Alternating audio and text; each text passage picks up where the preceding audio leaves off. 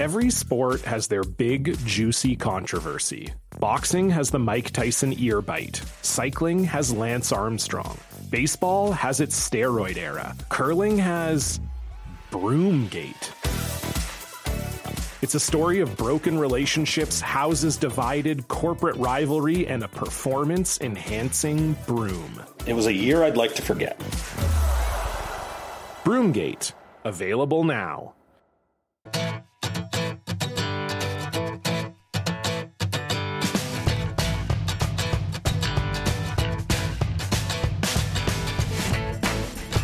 All right, we are back. I've got Jays Rays tickets to give away. I'll do that later on in the hour. Because if I did it now, it wouldn't make sense. I'll do it later in the hour. Jesse Rogers, E S P N's national M L B reporter. Nailed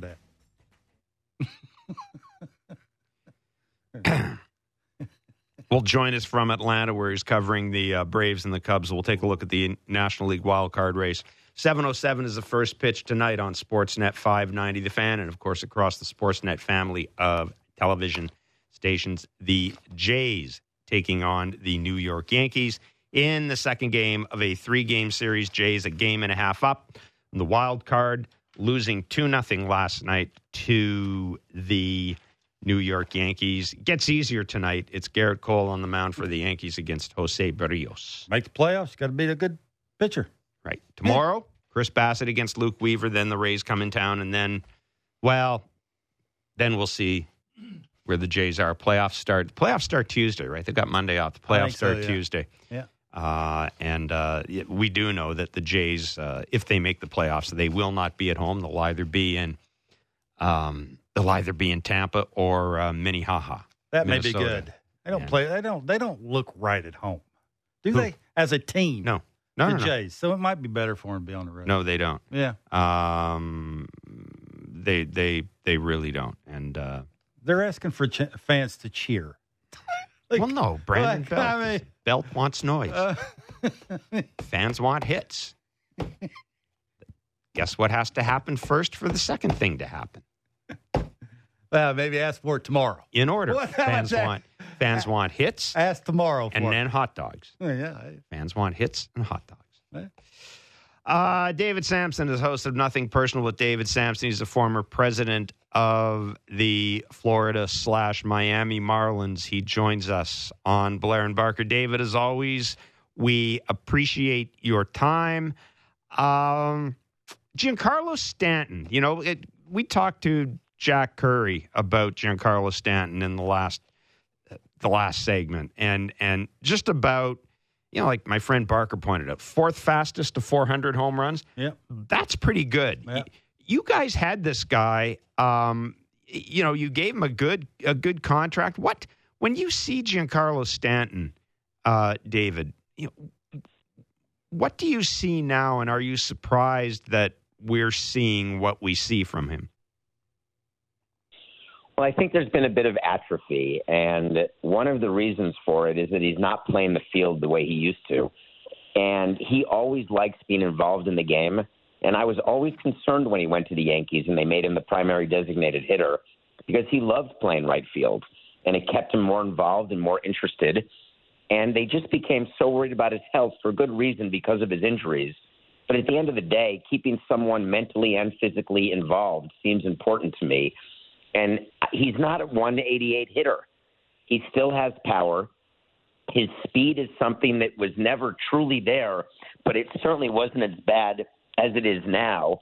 And I think he's playing not to get hurt because he so badly wants to help. And that, as you know, is a bad prescription.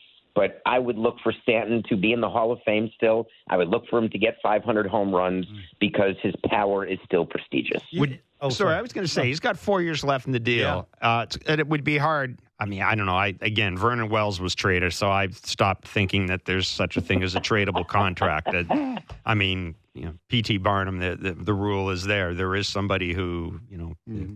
Anyhow, uh, moving on from that, because I really liked Vernon, and it wasn't his fault that he signed that contract. Mm-hmm. Uh, would you would you take a shot at him if you were if you were another team and there was some sort of way of, you know, a, a mega deal being made. Like, yeah, we've got some bad money. We'll take some of your bad money. You know, just kind of rearranging things. Because it almost seems to me that in some ways Giancarlo Stanton might need, might be a change of scenery thing for him right now. Mm-hmm. Would you take a shot in him if you were another team? If, if you could make it work out so that it wasn't a salary dump or, you know, that it wasn't really onerous for either side?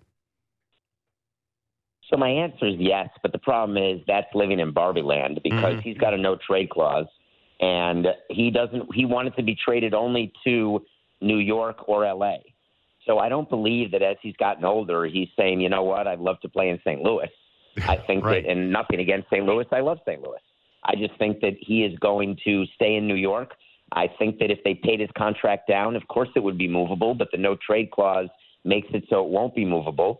I really believe they should try to play him more in the outfield, and I understand why they don't. But if I were the new manager of the Yankees, and they may have one, I would think about talking to Brian Cashman, unless there's a new G M also, and thinking about taking my chances and letting him play the field.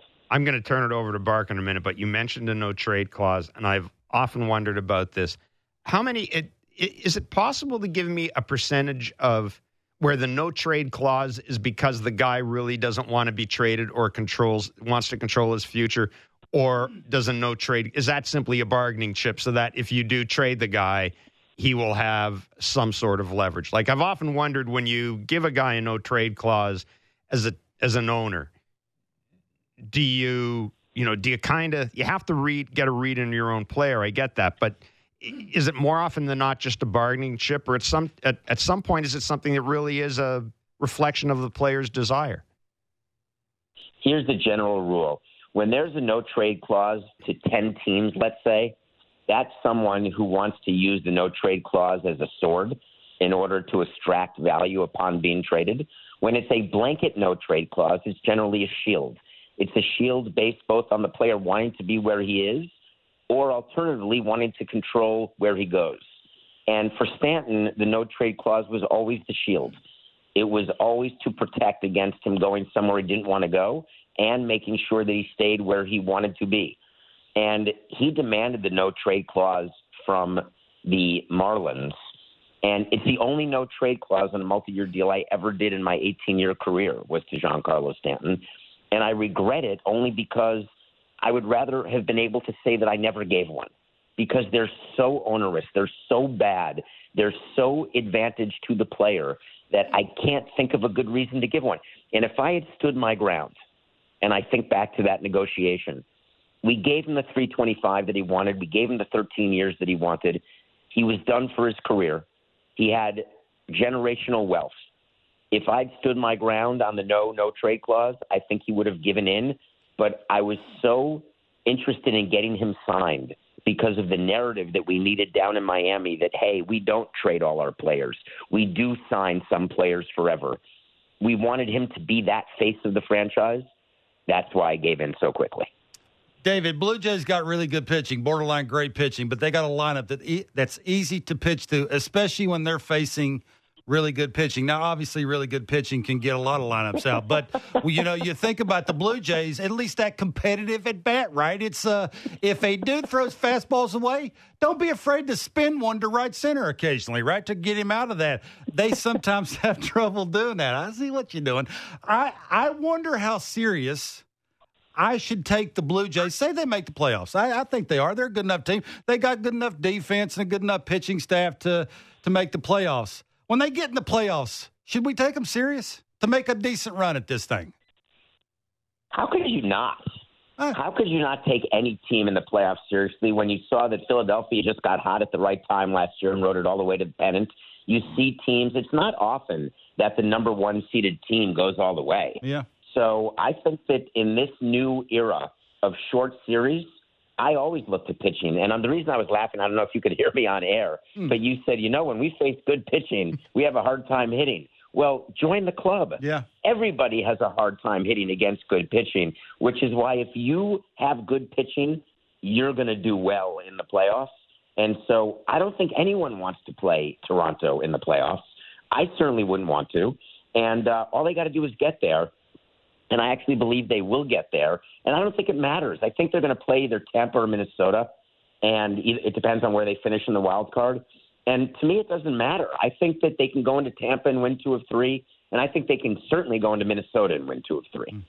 David, Brandon Belt, uh, you knew I was going to ask this question, Barker, because I love this. Brandon Belt came out today, and and, and uh, uh, you know, I basically said he'd like to hear the fans make some noise and, you know, maybe help out. And I, I listen, I I mean, I don't noise in baseball. I, I th- this place was intimidating in twenty fifteen and twenty sixteen, but it was intimidating because people were throwing things at people and getting tossed out of the stadium. And I mean, they had a really good lineup. They had a real good lineup. Yeah. And there was a reason people were making noise is because here comes another guy and uh, coming up to the plate with forty home runs, right? Um, answer me this, because I know you guys built a ballpark in Florida. What role does fan – this is – I understand this is kind of an odd question. What role does fan noise play in baseball? Because it seems to me that of all the sports, it's kind of – you know, the defense has possession of the ball, right? It's an inherently negative sport. I've just always thought the noise doesn't matter in baseball. Yeah, we've never pumped noise into the stadium, and we've never done anything like that. Uh, let me tell you about Marlins Park or about any ballpark. You build it according to what you think is the best way to win the most games.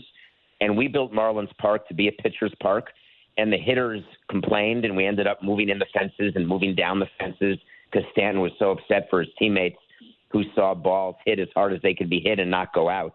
Stanton, of course, didn't care. He could hit home runs anywhere. Right. But the reason we wanted a pitcher's ballpark is that we had experience with the bandbox in Cincinnati and Philly. Those are two ballparks that are very offensive-friendly. And we never thought where our payroll was going to be that we'd be able to have a imposing lineup year after year after year. We thought our best chance was to develop young pitching and win with pitching. And so when I look at how teams are built now, and I realize that uh, it may be from yesteryear, which is when pit, you wanted pitching, speed, and defense, and that was your ticket to a ring. And like the N F L and the National Football League changed their rules to get offense, the N B A changed their rules to get more offense. Offense is certainly more exciting. And when you look at the Giants, San Francisco Giants, and I didn't see this, so I, I, I may be taking this out of context, but there's been a lot of talk in San Francisco about culture. Logan yes. Webb went public saying they got a problem. Uh, there's been a lot of criticism of their front office that they built a team that's not fun to watch. And it's all analytics, and they look like robots. Well, you sort of get what you pay for, which is if that's the way you're going to run the team, then the fans are going to react in kind. So could the Giants be more fun? I don't know. Of course they could be more fun. But to be in a, in a, in a playoff race the way they were for most of the year with a team that probably overperformed, unless you believe Boris, that Michael Conforto was going to be the difference maker for that team, which, of course, was total horse hockey. I think that uh, – do you remember when he said that? When yeah. they signed, they yeah. signed Conforto, you, you all pay attention. This is going to be the best signing of the offseason. And I laughed at that. It's totally ridiculous. But I think that uh, the Giants agreed when they hired Farhan and when they hired Gabe Kapler that they were going to be a certain way, and they like that way. So I understand why an old schooler like Belt would say what he said, but I wonder whether his comments are not meant for the fans as much as they're meant for the front office. Yeah, hmm. maybe. That sounds that's interesting. Sticking in the National League, who do you, who do you think has a better chance of making a decent run if they get in, the Cubs or the D-backs? It's such a problem in the National League with these teams who are, you know, flawed and mediocre, who yeah. are going to make the playoffs. But there is one interesting thing, and that is I'd rather be a team that's playing meaningful games late in the season than a team that clinched too early. And we came across that our playoff year where we went into San Francisco, and they had clinched their division in May, and we had a fight for the playoffs until the second to last day of the season, and we were just sharper than they were because they hadn't played a game that mattered in so long.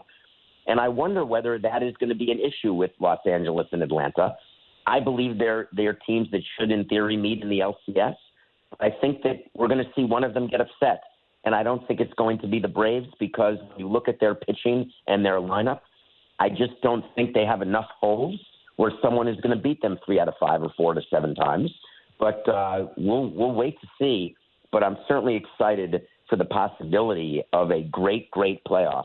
And when I look at the Cubs and I look at the Diamondbacks, you got to love the Diamondbacks team. Yeah. And when you look at their pitching in a short series, well, I love Steele in Chicago, but I also hmm. love Gallen and I love Kelly and, and I love Carroll. I, I, I just, I wonder whether I'd rather play the Cubs, and I think the answer is yes, especially because in the first round, you don't have to play them in Wrigley. Right. Mm. Uh, Rob Manfred, the commissioner, was on uh, uh podcast today with um, uh, John Urand and, and uh, Andrew Marchand, um, a sports media podcast. I think it was today. Uh, it was either today or yesterday, so I, I apologize if I'm a day late. It would not be the first time. Uh, but he made a comment that really got me. I'm not surprised, but it really got me thinking. And one of the things he said is he foresees a time where there will be, and I don't know if he was specifically talking about baseball or every sport, but there will be a T V network or a T V channel devoted solely to watching a game and gambling on the game in real time. In other words, it, you, you know, you'll be that. That's mm-hmm. that's what it's about. You may not have uh, play-by-play. There'll be a lot of odds flashed up on the screen. You know, one eight hundred number or what? One eight hundred number, a, a number, or you know, a, a website one eight hundred number. Did I just age myself? Right?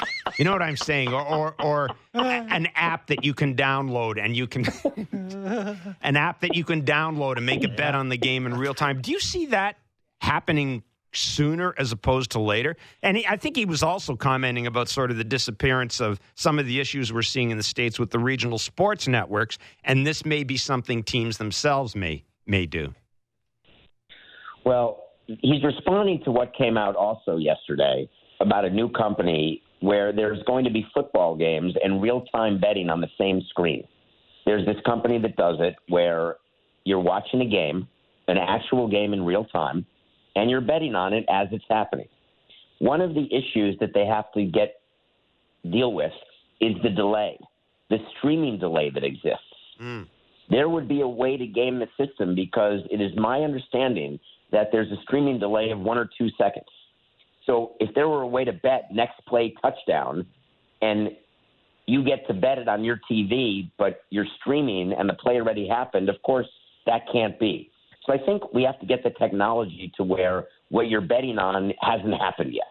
So let's start with that. Secondly, I would say that the, Rob Manfred is embracing gambling in a way that his predecessor would not even come close to. Oh, my God. Bud Selig was obviously Bud would have so run away from gambling. That. Yeah. Correct. And I think what Rob is recognizing is that teams are losing money. Payrolls have gone up. While attendance is up, Uh, there, there is concern over the ability to keep T V revenue growing at the rate it was with the disappearance of the regional sports network forever bubble, and forever has come to an end.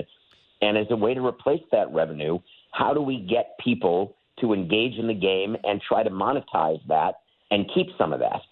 And gambling is a natural place because you get people watching games who aren't fans of your game, of your team.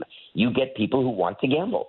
You get people who like playing fantasy, let's say, who aren't interested in the team, but they're interested in the player. And anytime you can do that, you're building your revenue. And that's what I think Rob was referring to. And I think you're going to see that sooner rather than later. I think five years from now, you're not going to recognize broadcasts. Uh, there will not be one eight hundred numbers. I promise you that. Oh, come on. I was just, you know, humor me. Operator standing by. Yeah. Like you're buying a set of steak knives.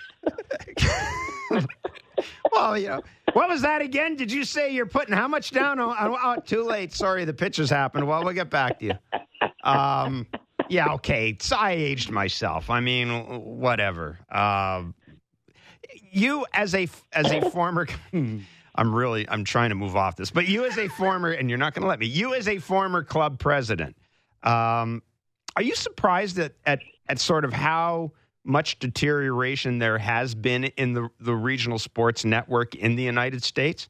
You know, because I, I think we all kind of thought that was going to be the long term thing, right? And you're not. I don't think you're surprised about that at all, are you? No, when I was negotiating a new T V deal back in two thousand fourteen, fifteen, and sixteen with Fox out in L A, they were telling me that the writing's on the wall. The cord-cutting writing is on the wall. And what cord-cutting really is code for is people no longer wanting to pay for what they don't use. Right. Because the cable model is that everybody pays for every channel, whether you use it or not. So people are paying for E S P N and watching the Discovery Channel. And that's no longer acceptable to people. And so now what you're seeing, every day there's a new team. Today it was the Utah Jazz. I think the Golden Knights may have announced today as well. Mm-hmm. Their own app, where for five bucks or ten bucks per game, or for twenty bucks a month or forty bucks a month, you can stream your games in market, out of market, wherever you are, through the app of either their regional sports network or their own network that they own. And I think that is very much the future. The problem is that for most teams, the individuals who want to watch their team and pay for it, like the Marlins, it doesn't add up to the total amount of their existing T V deal. Mm. For teams like the Red Sox, the Blue Jays, the Yankees, there's plenty of people who want to watch those teams, and they'll be able to replace the quote-unquote cable money with this quote-unquote streaming money. So the problem that baseball has is it's going to create an even bigger revenue divide and further the economic disparity that exists, which is something baseball doesn't want. So this is a very big story that you're mentioning that is going to be watched very closely over the next twenty-four to thirty-six months. David, really good of you to join us. Awesome. Thanks so much. Uh, I'm going to go and uh, call one eight hundred old Jeff. See if I can get my steak knives. Oh, I love this show. Take care, David. Thanks. Goodbye. Take care. That's David oh, Samson, tremendous. Host of Nothing Personal with oh. David Samson. Oh, what? I one eight hundred. Yeah. I'm just glad. He laughed at me and he laughed at you, so I'm glad. Like, he he, he got us both. Yeah. Yeah. Yeah. Good pitching. I don't know where the, I don't know where, what, what, I don't know where the one eight hundred number came from out, I, like, out of my brain. Every once in a while. Yeah. Uh, do we have time? Should we pay? Do you want to play the Spencer Strider clip now? Do we have time, or should we do it on the other side? It's kind of a fun, fun thing. Do it now? Okay, we'll do it now, and then we'll give away uh, tickets on the other side. So we talked about um, noise and ballparks, and doesn't make any any difference. Well, Spencer Strider was asked by somebody a couple of weeks ago for give us a hot take, and he his hot take was about noise at the baseball mm. stadium, the baseball park. And this is what Spencer Strider said. Absolutely, there should be no fans. twenty twenty season, no fans. Get rid of the fans. It's too loud. Too loud? It's too okay. loud. Everybody be quiet. We don't We don't need the, the cheering. We know you're watching. I don't need the fans. Uh, you, you stay outside the stadium. You, I mean, back it up. Let's do like a no lower bowl thing. No lower bowl? You know, bowl. Okay. Just kind of, you know, yeah, upper like deck's great. Upper deck's great. Outfield, phenomenal. But we don't, we don't need you around the dugouts. Right. Just, just try and be quiet. mm. That's Spencer Strider, yeah. The anti-Brandon Belt. Well, he throws a thousand on the best team I, in baseball, I, I guess. I, yeah, I just I, I find it. I've always maybe it's because I spent so much time covering games at Olympic Stadium in Montreal, and you played there. There'd be ten thousand, eleven thousand people in there. Those stupid plastic seats. They'd be hammering the, the bells. I think the cowbells. Yeah, when I played there, that's what it was. I, I don't played, remember cowbells. I played I winter ball. I, I used earplugs all the time. It's, oh, winter ball it was, is it was so yeah. it was so loud you couldn't hear. Like a, a, a pop up went in the infield, you you couldn't hear the guy calling you off. Like you had to basically use hand signals and sort of. Did you get of, excited going up to the reach plate your way when, through when people were people were screaming. Up. People were screaming. You Here comes embrace, Kevin Baker, the home run guy. You, I was. I mean, I don't want to toot my own horn. I was pretty big over there, so I. I, was, I know you were. That's what I'm saying. But did was, you get jacked up when here the crowd's standing? Here comes Kevin. Or, I mean, it didn't hurt. Okay, didn't hurt, but it didn't make me hit a double to left center. That's what I mean. Yeah, like. You can only do what you can do, whether or not forty thousand people are screaming at you or two thousand people are screaming at you. I guess. Yeah, I mean, that's obviously that's something their team has talked about. Brandon's just not going to come out and come up with that on his own. He's obviously had a conversation with somebody else on that team that says, man, it's awfully quiet in here. What's maybe going what, on? Maybe maybe what they're really saying is close the roof. Make it noisier by closing the roof. Didn't I just say that like an hour ago? Could be. Actually, they think the ball carries more with the roof closed. Well, could be. Maybe analytics equals boredom. We'll find out. Well, you nailed that. Jesse Rogers joins us next. I've got tickets to give away, too. It's Blair and Barker.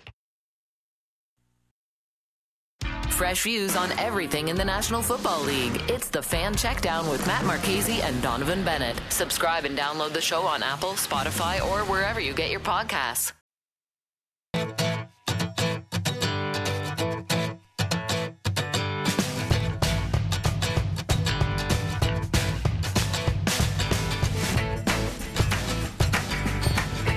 All right, I'm getting too much grief over the one eight hundred thing. No, it's not grief. It's funny. It's a sign that people love me. That's a bit That's a bit strong. seven oh seven will be the first pitch tonight as the Jays and Yankees play the second game of their three-game series. Piece of cake for the Jays tonight. Jose Berrios on the mound against Garrett Cole. This one is should be called guaranteed win night. Thursday, Chris Bassett takes on Luke Weaver, and then the Rays come into town. And uh, at some point, the Jays, according to Kevin Barker, are guaranteed to clinch a playoff spot. And, well, you said that they're going to clinch a playoff spot.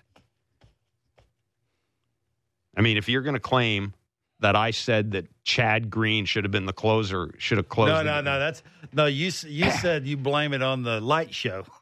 I, light shows. Yeah, hot dogs. That's, that's why it's still in ninety-four. Is it's a light show. I, I, Boy, that is some great analysis right there. That's why said, we maybe, get paid the big should, bucks. No, maybe you should come out to some, you know, like real hard-charging I, I would, music or I something like that. I would go out on a limb and say he didn't choose that. That that's just to get people fired up and excited. Uh, he's there. They're winning. Uh, no. We've been giving you the chance to Anybody. win Blue Jays tickets all season long here in Blair and Barker, whether you listen on the radio or on our podcast. The best thing about hosting the show is you can just move on and pretend the guy's in there. All you have to do is text the correct answer to our daily baseball trivia question to five ninety-five ninety.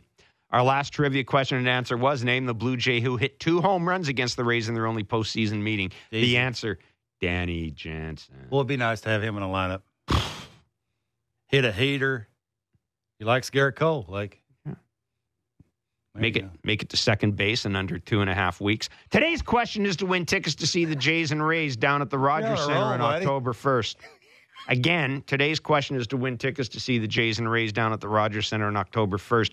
Which player hit the first home run in the history of the Devil Rays slash Rays franchise? Oh, this is a good one. This might be an all-timer. I would not have gotten this. And it's my Rays, right? Which player hit the first home run in the history of the Devil Rays Rays franchise? Um, you're not going to get this. Uh, but you can text the answer to five ninety-five ninety for your shot to win. See rules at sportsnet.ca slash 590. You're just not going to get it. You're not going to get the answer to this trivia question. Mm. Think chicken. Why are you hiding it? Think chicken. That's all I'm saying. I'm giving you a hint. Think chicken. That's the answer to this question. That helps none. Well, some people it might. Uh, Jesse Rogers is E S P N's national M L B reporter. He uh, is based in Chicago. He is in Atlanta covering the Braves and Cubs series. Of course, the uh, I mean the Atlanta Braves. Uh, they uh, clinched their division, I think, on April nineteenth. Um, and uh, feels that way. It, well, yeah. I mean, it does. It it it, it feels as if it's when been, you hit a thousand home runs as a team. Yeah, it feels that way. Uh, but man, the the the rest of the uh, the National League wild card is uh, is a trip right now. It really is, and um, I keep thinking back to this as someone who admits that when the wild card concept came up. And Jesse, thanks for joining us. You know, I remember when this wild card concept came up, and I was covering baseball, and I didn't like it because I liked the sanctity of the division and yada yada, et cetera, et cetera. It's a hoot. I, it, it's a hoot, and usually yeah. the, the teams that emerge from this, I mean, you know, they've been playing playoff baseball for a month. They're good to go when the playoffs roll around. It it really is remarkable. Yeah, it's interesting. I, I was with you. I kind of liked all that sanctity stuff, but the season's too long not to have more teams sort of matter in September. Can you imagine if it was just the division winners? It'd oh. be a really boring month of baseball. Mm-hmm. So, yeah, it's kind of fun to see all this jockeying position. You know, we haven't had um, a tie yet since the new rules went in place last year. Um, likely to happen this year where two teams tie and it comes down to a tiebreaker. So one fan base is going to be really upset that they lost a head-to-head series, you know, back in June or something. So there's all sorts of layers to all this stuff. And the other layer to the National League race is that no one is jumping up and taking it other than maybe the Diamondbacks. You know, the Phillies have it. But this third spot's kind of crazy. The Marlins are losing today. The Cubs lost last night dramatically. Um, you know, who's going to take it? Who's going to want it these last few days? It's going to be interesting. Jesse, where are the Cubs? Like, when they were here facing the Blue Jays, they were really good. Like, they were hard to get out. They were competitive. It was a battle to, you know, get them out consistently. Where are they at now? Yeah, look, you got them at the wrong time. When you're a five hundred-ish team or a little bit above, a little bit below, you, you, you can play streaky. Like, you can look really good, and then you can look kind of bad. They've been streaky a lot of the of the season, especially um, in the second half here where they started out great after the All-Star break, had a dip, went on another run, now are in another dip right now. What's happened is their bullpen's a mess. And I know this is probably going around the league, but they really are a mess. They're basically two to top three relievers are down, and so they're trying to piece it together. I think it's actually a testament to the whole team that they're eighty-two and seventy-five and have hung in there. They've changed up their starting staff. Their bullpen is – is taxed and injured. So um, they're good. They're a good team.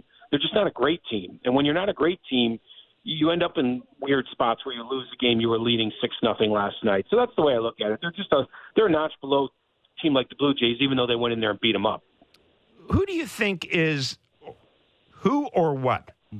Let me rephrase it. Who or what will be the key to who gets those last two spots? I mean, Arizona, you talked about. I think Arizona's eight and two in their last ten games. They've clearly got it rolling. But is there a player, um, is there a part of the Marlins, Cubs, or um, well, we'll continue to leave uh, the Diamondbacks in the discussion as well. Is there a certain aspect yeah. of any of those three teams that you think might be the weakness or might be the strength that determines who gets in and who doesn't? Yeah, I think it's on the mound. I really do. Uh, who, who can, wh- which team can kind of come up with, with a with a mound performance that's sort of unexpected. I mean, in the Cubs case, since I'm, I'm with them a lot, um, one of the relievers is back tonight, Mark Leiter Junior He's been fantastic. Now he's got five games to lock it back in. He was he was he was not on the injured list, but he wasn't pitching because he had some some ailments. So, like, can one extra guy on the Marlins or the Cubs kind of lock it in? I mean, the Marlins are known for good pitching, but they've had some injuries there too, and they haven't had the best performances uh, uh, down the stretch here. So I, I can't give you one name, but if someone can kind of step up and, and take that ball in a big spot, whether it be a starter or reliever, I feel like that's going to be the difference maker over the next five days. You mentioned the Cubs, Justin Steele. Is that a one-hit wonder, or we continue to see him be sixteen and five with an E R A a little over three? No, I don't think he's a one-hit wonder because he's a unique pitcher. He's got a fastball that is as good as any in the league, and it's not because he throws ninety-eight, ninety-nine. He's learned how to maneuver that fastball where it looks like a cutter, it looks like a sinker, it looks like a rising ninety-six mile an hour fastball, even though he's only throwing at ninety-two. So he's mastered a unique pitch, and if you can do that, you can have success, and I, I think he's shown that this year. So I do think he has lasting power. You know, who knows if he'll be in the Cy Young race again, but he's a, I think he's a, a legit, legitimate top three in the rotation pitcher now. Yeah. Jesse, you know, we it seems like we really didn't pay attention to the Philadelphia Phillies an awful lot this year. I mean, you know, the Braves went away and run, won the division, and the Phillies, you know, they've clinched the wild card. And they're, but, you know, we've had a couple of people on, national writers, and they've all said the same thing. They We asked the question, can anybody beat the Braves? And they say the Phillies might be able to do it. You know, and then, I mean, last year they yeah. went on a good run last year. Are are they good enough to pull that off this year against a team that just seems really, really strong? I mean, the easy answer is no, mm-hmm. because the Braves just will out-homer everybody in the world right now. But if there was a team that had sort of that mojo and, and the vibe and all that stuff to do it, it would be Philly. I mean, I covered them a lot last year. That is turned into a rockin' place to play. Bryce um, has kind of led that group, and, you know, you see the fans. It's the good and the bad. When they're behind you, it's an incredible atmosphere. They can also you know, trash you. But right now that fan base is really behind that team. So I'm going to say there's a possibility, but I would never, you know, make them the favorite or anything like that, because the Braves can out-homer you. And when you can out-homer a team in the playoffs especially, you're, you're going to win a lot of series. So um, sure, they have a shot, probably as good a shot as anybody, but I still make the Braves a, a, a big-time favorite. Jesse, Cody Bellinger, a Cub next year? No, no. I think he's going to walk. I think, you know, my, my money would be on the Yankees. Um, I, if I'm the Blue Jays, I'd open up the purse strings for him. Um, there's a few teams out there, I'm, I'm a broken record about this, that just are too right-handed. And um, I'm not sure the, the average fan understands what balance means to a lineup, and specifically having balance from the left side. Um, the Blue Jays have not had it for years. The Yankees have not had it for years. I think that should be a bidding war for Bellinger.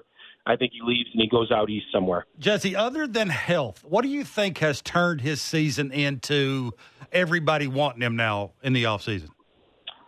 Well, definitely health. I think that the old change of scenery worked out for him. He came to some, uh, he came to a place he wasn't familiar with, but actually kind of was, because of some coaches that, that worked in the Dodgers system and then are now over here. And there is a quick comfortability factor that you don't always get, um, and he got it right away. Uh, but health was number one, and I, I think the change of scenery meant something too. It just, it can, it can work. It can work. It can mean something, you know. Different appreciation for where you are, and a different pre- appreciation from the team. You know, you can, teams teams see the warts in players more than anyone, and maybe the Dodgers saw that. It got stale, and you know it can work out, and it certainly has worked out for him. Uh, but but health was number one, because he got back to the swing that he always had. Uh, Jesse, I'm just going to change focus a little bit. Uh, Owen Caissie is the kid from Burlington, Ontario, uh, one of the, the the Cubs' top prospects. What are expectations for him next year? Triple A, Triple A, and once you're there, there's always that chance of moving up and making your debut. But I would say um, a solid year at Triple A would be in order. I don't know if he'll start the season there or be there in short order, but they have high hopes for him.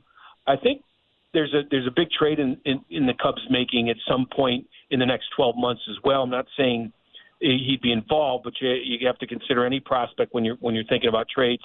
Um, I know the Cubs are as desperate for left-handed hitting as anyone, so I think he, he probably has a place. But um, I think I think he's he's finally going to make it to Triple A, and at that point you could be knocking on the door of the major leagues.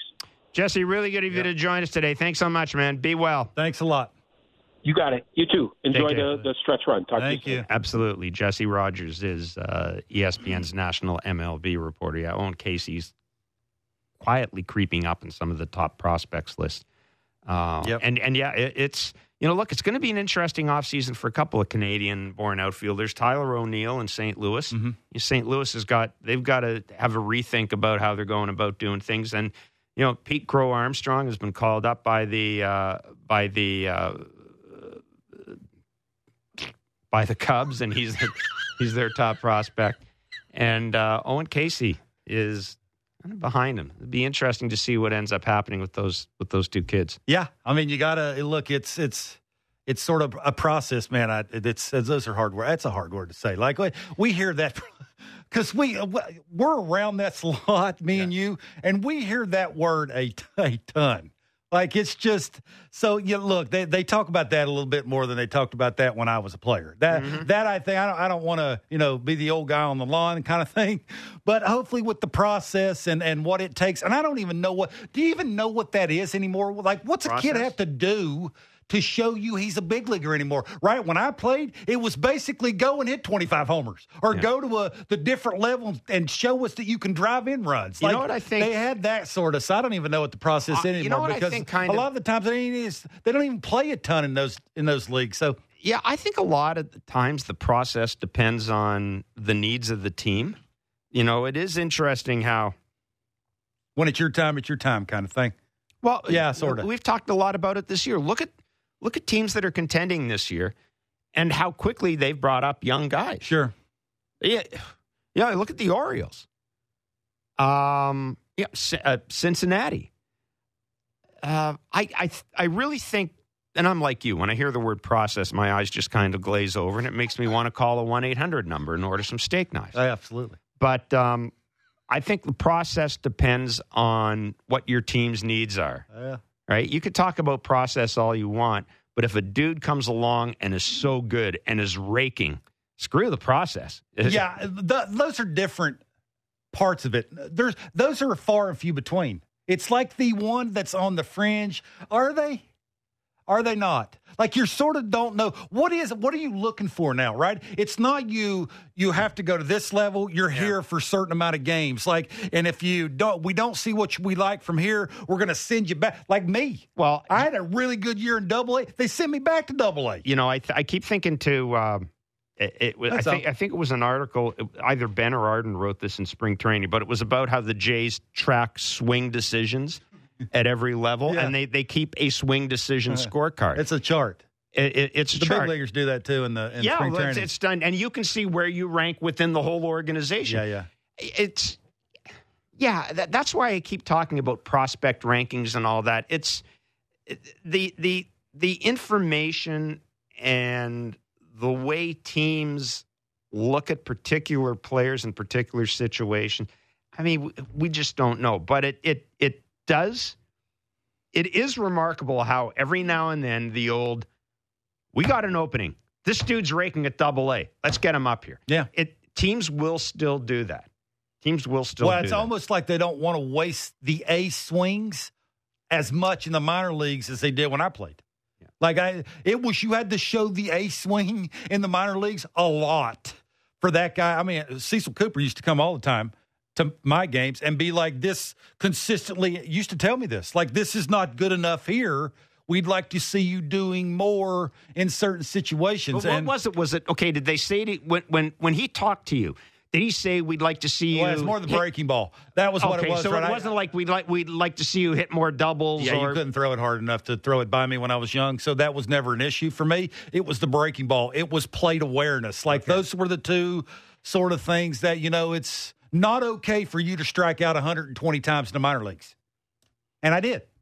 I had to figure out ways to, you know, let a curveball travel a little bit more and maybe fight that off with two strikes to to get a fastball in, that kind of thing. And the more you hear it from, you know, the person that is, you know, deciding whether you're yeah. going to the big leagues or not, hey, you better figure it out. So that's all. That's just the process. That word process is – because we hear, we've heard it, we heard it here a lot with this, the G M here that is with the Blue Jays, and we hear it a lot in baseball. And it's just odd that you, right? That's all they talk about is what I'm saying. And there's a lot more for me anyway that goes into it. And I just don't know mm-hmm. the, what the deciding factor is for when you call a guy up or when you leave a guy down. Or what do you think? Hap- what do you think so. happens in that National League wild card?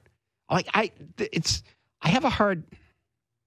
I have a hard time buying the, buying buying in on the Cubs. I I I, I don't know why. I, I just I think the Diamondbacks are playing with house money.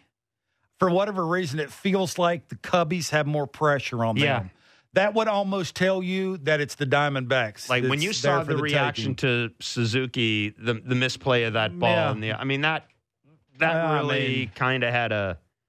It's hard to overcome. Daggerish feeling. I mean, you got it, you, you know? got a decent lead against a really good team.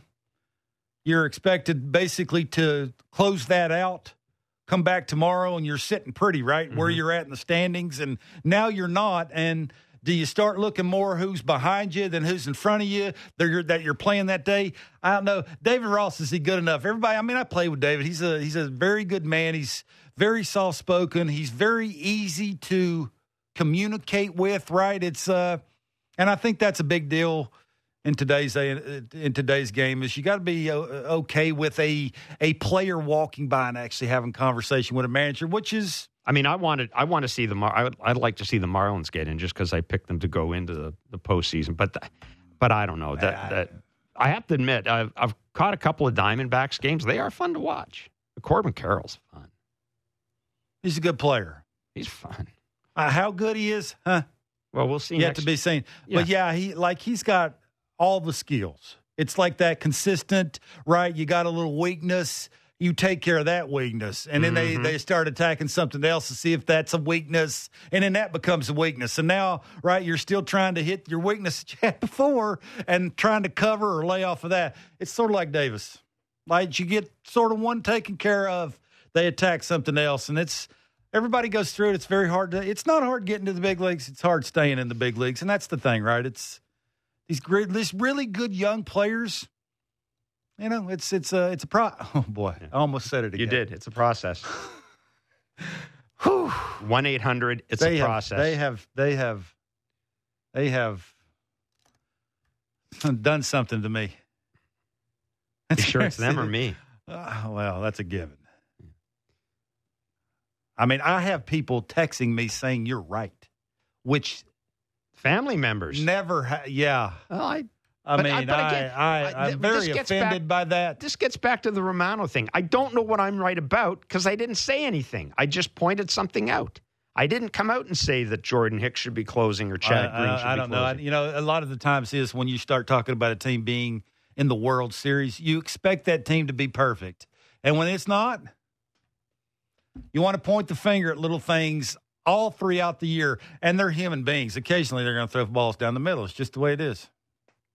Man. Philly's the only team that can beat the Braves, right? I would think so. Maybe the Astros. Astros have had to work really hard to get in. If they get in, which they may not, if they lose tonight, they got to sweep the Diamondbacks. That ain't going to be easy to do. Now, they play really good on the road, yeah. but they ain't got their pitching that That's they will funny, have hey? to throw against the Diamondbacks is their worst pitching. Who would have thought at the start of the year yeah. that a Diamondbacks How about that? Astros series to wrap deal. up the season could be could be the biggest or one of the biggest series Absolutely. at the end of the year. Absolutely. That's hilarious. I just think because of the lineup that the Astros have is they can match up against the Braves, right? The it's sort of they can win the ten yeah. to nine game. Which the other teams, I, I'm not sure yeah, that was who an, could do that. It was kind of an, I have to admit, I thought when Verlander shoved the other night, I thought that was the the nail in the in the coffin for the Mariners. I really did. I just thought, okay, this thing is setting up. Now I watched last night's game, and uh, I mean, it just gets back to the, you. It's pitching, man. As long as you've got a dude on the mound who's good, unless you have the unless you have the lineup that the Rangers have, yeah, and you get your cleanup hitter back, and you know now you sort of got your five or six deep instead of two or three deep. I mean, it's a giant deal, right? So it's it, it's they're the one team I think too that you know, offensively, uh, pitching wise, ugh, boy, they they are not good, and and Boach is he's throwing it against the wall trying to figure I'll, it out. I'll tell you what though, when you look at that lineup, you get down to the bottom of that lineup, and you start thinking that. You know, again, we've we've talked about Evan Carter a little bit. He's kind of come on the scene. Uh, that is a. I'll, I'll tell you what. I, I'm. I, I don't. I'm not one of these guys that will generally say, you know, it's sad that dot dot dot. Yeah. But when I see that lineup, if their pitching staff was completely healthy, oh my goodness, see, what, that would be a good team. What happens oh. is, is when you face the Braves, they get after you so early in the game that it basically eliminates your good pitching line or your good lineup that you may have, right? If you're down five nothing, now it eliminates matter. you having the at-bats that you would normally have. Now you're walking to the plate. You may take a pitch that normally you might hit for a homer, right? So it's sort of that carryover effect of how do I have that at-bat, right? So, yeah, I don't know. It's It just seems like the Braves are way, mo- way more better than everybody else. Mm-hmm. That's all. I mean, they got a little something for everybody. Yeah, it's uh, that that would that would be a fun series. Who? Braves and Phillies would be fun.